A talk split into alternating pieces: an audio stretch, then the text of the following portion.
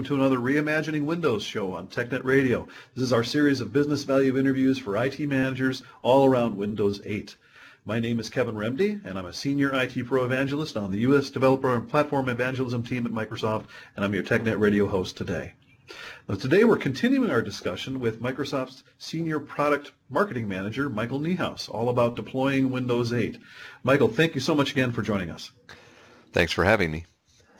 All right, so so for those of our viewers who might have missed or haven't had a chance yet to listen to or view part one, why don't you briefly introduce yourself? What does a senior product marketing manager do at Microsoft, and specifically, what do you have to do with Windows 8? Well, I actually started in this job back in August, so I'm still figuring out myself what a senior product marketing manager does at Microsoft, but. Uh, from a, a high-level perspective, I just oversee the OS deployment processes. So what does it take for enterprises to get Windows 8 deployed? And for areas where we find that we might not have enough guidance, enough documentation, where we can help educate enterprises, really trying to create that additional uh, content to show them, here's really what it takes to get this job done. Hmm. All right. Good, and uh, we had a really great chat in, in part one of our discussion here. Uh, we talked about some of those some of those areas of deployment, some of the reasons and, and some of the tools behind it. Uh, the the automated or the sorry the uh, assessment deployment kit is that correct? ADK, and then the MDT, the Microsoft Deployment Toolkit, and how they're designed to help configure and manage deployments and migrations and upgrades to Windows 8. Um, and tools that also, as a part of that, help with the installation and management of drivers, packages, applications, and so on. But we haven't had a chance yet to talk about some more of the some of the more advanced tools uh, that support more complex scenarios for lar- or maybe in larger organizations. So, what does Microsoft have for for the big enterprise uh, that really has a, a complex environment to manage?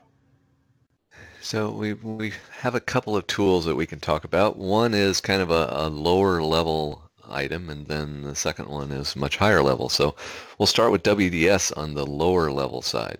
WDS, Windows Deployment Services, has been around for a while. For those of you who've been around a long while, it used to be called RIS for Remote Installation Services, uh, back when it just had the PXE booting capability. Since then, it's grown to also add multicast support. So if you think about Windows Deployment Services, it provides that networking layer to enable you to do OS deployments across the network, even to computers that don't yet have operating systems on them by supporting network booting. So you have that as the, the core functionality, the, the network boot capabilities provided by WDS and PXE. The newer capability then that was added into Windows Deployment Services was around multicast transmissions of operating system images. So if we're deploying an operating system to say 100 different computers at once, rather than sending that operating system image 100 times across the network, we can instead send it once where all 100 computers receive it at one time. So it, it drastically reduces the amount of load on your network by just really sending the bits once, letting all of them listen in on that transmission and save the files locally. Interesting, interesting. Yeah, that I, I, I was kind of amazed by that that whole algorithm the first time I heard about it, where we actually just transmit it, and if someone comes late to the party, they'll continue to get the bits, and then it'll start over and, and catch them up essentially when when it gets to that point. So it's just really kind of a magical thing happening in the background that makes uh, again a very efficient use of the network uh, to be able to do a, a big a big installation, a large scale installation. Yeah, definitely. So the uh, the idea of multicast has been around for a long time. I mean, going back probably 10, 15 years.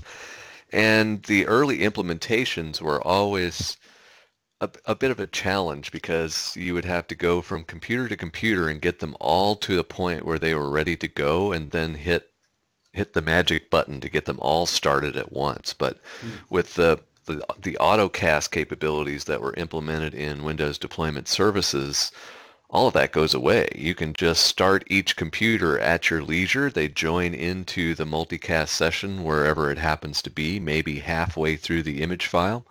And when it gets to the end, if the computer hasn't yet received all of the pieces, it starts over at the beginning and it keeps on sending in that circular motion until every computer has received every piece of the image. And then if no one else is listening, then the multicast session goes to sleep and waits for more clients to join in. So it's really easy to implement, really easy to use, and even with the latest enhancements, they've taken it further to support different performance of the client machines because another challenge that people have run into with multicast is the slowest computer could drag down the performance of the multicast transmission. Oh, so yeah. with Windows Deployment Services now it supports three streams so it will automatically detect you're the slowest PC on the fastest stream. I'm going to knock you down to the slower stream so that the faster PCs can get the, the bits faster. Oh, that's great. Good. So um, is this going to require some kind of a complex infrastructure to support, um, or is it fairly straightforward? As far as PXE goes, the the network boot protocols provided in PXE are implemented on top of the DHCP protocol. So for the most part, your network should already support that. The main requirements are that the the DHCP packets that are being sent by the client computers need to get routed by whatever routers or switches you have in your infrastructure to the WDS server so that it can then respond to those requests. If by chance you're running WDS on the same server as your DHCP server, then you don't need to do anything else. It'll just work. So nothing too much required to get uh, network booting and PXE working.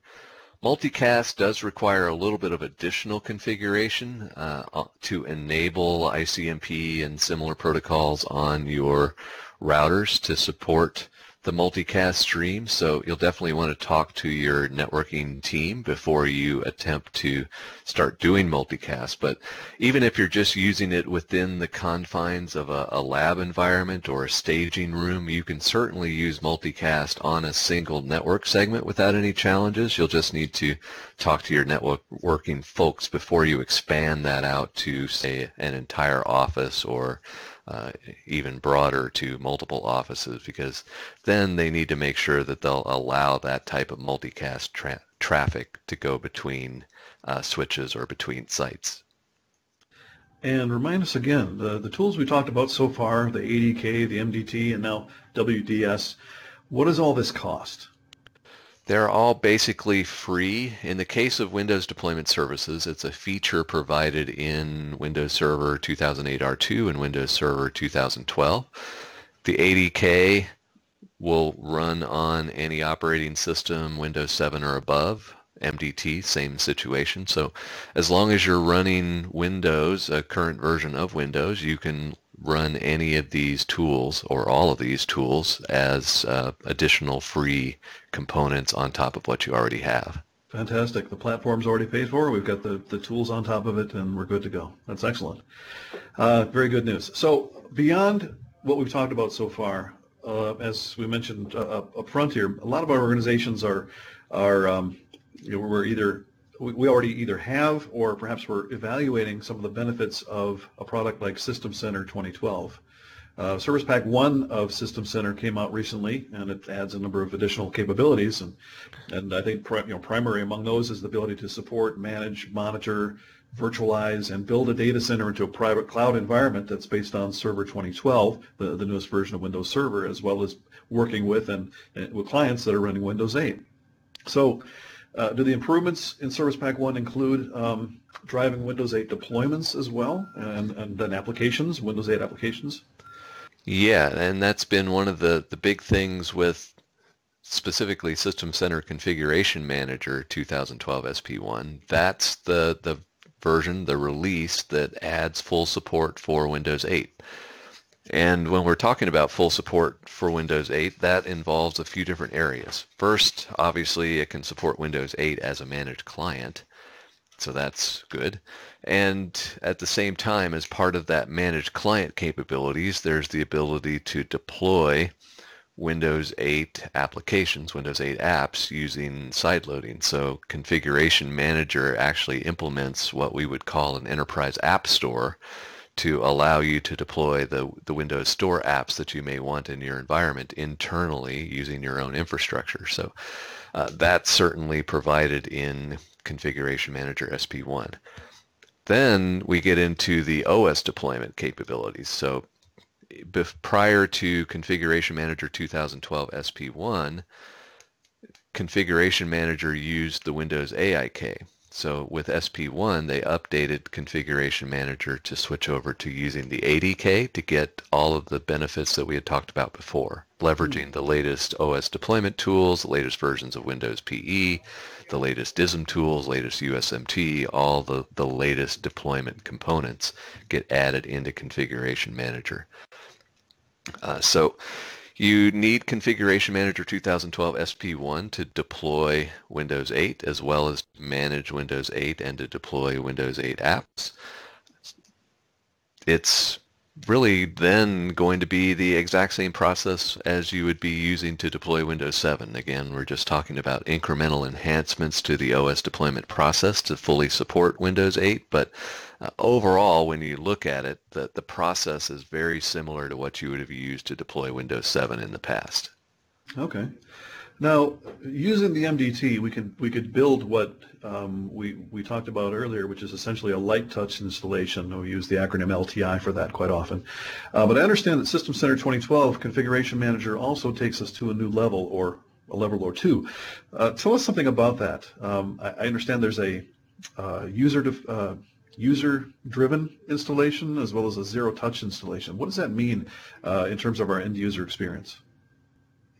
Yeah, one of the things that, I mean, going back a few years to when Configuration Manager and before that when it was even called System Management Server, uh, the, the big desire was to do a completely zero-touch deployment. So how could you deploy a new operating system to existing computers without anyone ever needing to visit the machine or answer any questions. I mean, maybe your users go home at the end of the day and when they come back in the morning, they have a new operating system and they're all set to go. So that was the big push for uh, a number of years was to provide that zero touch installation or ZTI experience where there was no wizards, no user interaction at all. There would just be an administrator sitting back in his office who would push a button and maybe deploy anywhere from 100 to 500 computers every night when you were leveraging that with multicast, with the additional capabilities provided in Config Manager to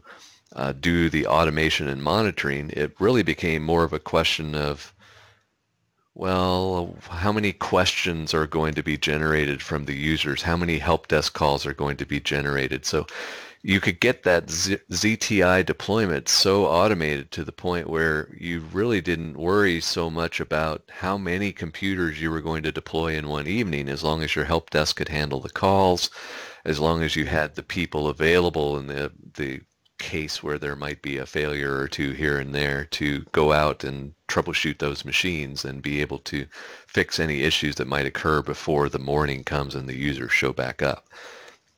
So we got really good at doing those ZTI deployments, but when we got back into the, the conversations with the enterprises out there, they also still wanted that wizard-driven deployment to be a possibility as well, even with Configuration Manager. So that's where the user-driven installation came back in. We wanted to provide the same wizard-driven experience in a configuration manager deployment so that you could ask a few questions up front and then use the answers for those questions to drive the rest of the process. Things like what name do you want the computer to have? What uh, time zone should it have? What domain should it join? What app should be installed? All of those things, all of those questions could be answered either by the end user or by uh, an IT pro who was going around and kicking off the OS deployment on their behalf. So that was what we added in MDT 2012, and we continued to enhance that in Update 1 to make it even easier for you to define your own custom wizard panes. So maybe you wanted to ask an additional question about uh, what default printer should they have or uh, really anything that you could imagine you could build into a custom wizard pane fairly easily where we'll ask for the information, save that into a variable in the task sequence, and you just have a later step in the process that would look at that value and do whatever was necessary to make that so. Excellent, excellent. That's uh, so the tool that there there is actually a tool that allows us to build those screens and add them into the whole process. The whole uh, task sequence is what we call the step by step and answering those questions. Right. We included a UDI designer where the designer tools used to configure a lot of the default answers for the question so that it makes it easier to just click through and you don't want to change anything. But that same tool also has the ability to create the new wizard panes. And it's actually a, a, drag and drop designer. So you can just say, I want to create a new wizard pane. It gives you a blank slate and then you can put text boxes and check boxes and other things directly onto the design surface. And you'll know exactly what it's going to look like when you then uh, deploy using that configuration. Hmm, very smart. So what kind of infrastructure am I going to have in place or need to have in place to support using System Center 2012 Configuration Manager? The, the main infrastructure requirements for Configuration Manager are just the the servers to run it. Generally, you would have the dedicated server depending on the size of your infrastructure, the number of offices, you may have multiple servers, but uh, typically at least two or three servers running Configuration Manager 2012 combined with an existing Active Directory infrastructure to fully support the management and operations of Configuration Manager. So it's not too heavy overall. Uh, Configuration Manager generally is it's an investment that an organization is going to make into not just the OS deployment capabilities, but also into the ongoing management of the apps and patching and uh, collecting inventory and performing remote control and all the additional capabilities that are present in Configuration Manager. So uh, as part of the implementation of Configuration Manager, you have that infrastructure in place, the, the multiple servers set up to to handle that. Plus, you probably have a dedicated staff who will be uh, maintaining configuration manager, maintaining the task sequences, maintaining the apps, maintaining the patches, uh, just uh, overseeing that as part of their day-to-day job. And it certainly scales out to the largest organizations as well, the way the architecture is is built to be able to set up distribution points and management points at various locations around the world. Uh, you know, as long as you have the network connectivity to be able to make that happen, it, uh, it's a very a very scalable tool. Uh, it scales as large as you need. Um, and, and of course, too, it's Configuration Manager is simply a component of System Center 2012. So if you own System Center 2012 uh, SP1, you've got Configuration Manager as well as all the other components that are part of that product. Right. All right. So where would you like to send people for more information about Windows 8, WDS, Configuration Manager, or any of the other tools we've discussed? Well, like we talked before, we've tried to consolidate all of these different pieces into one place on the Springboard website out on TechNet so that we can at least get you to one location where we have a whole bunch of links that will point you to other locations on TechNet and other places throughout the, the Microsoft.com website. So that would be my suggestion. Start there and follow a lot of the links where they get into much more details around Windows 8 OS deployment, Windows Deployment Services, Configuration Manager, and anything else that we've talked about. Fantastic. Well, Michael, thank you again so much for your time. I, I know that our viewers have found this very useful. I know I have. Uh, so we really appreciate it. Thanks for having me again.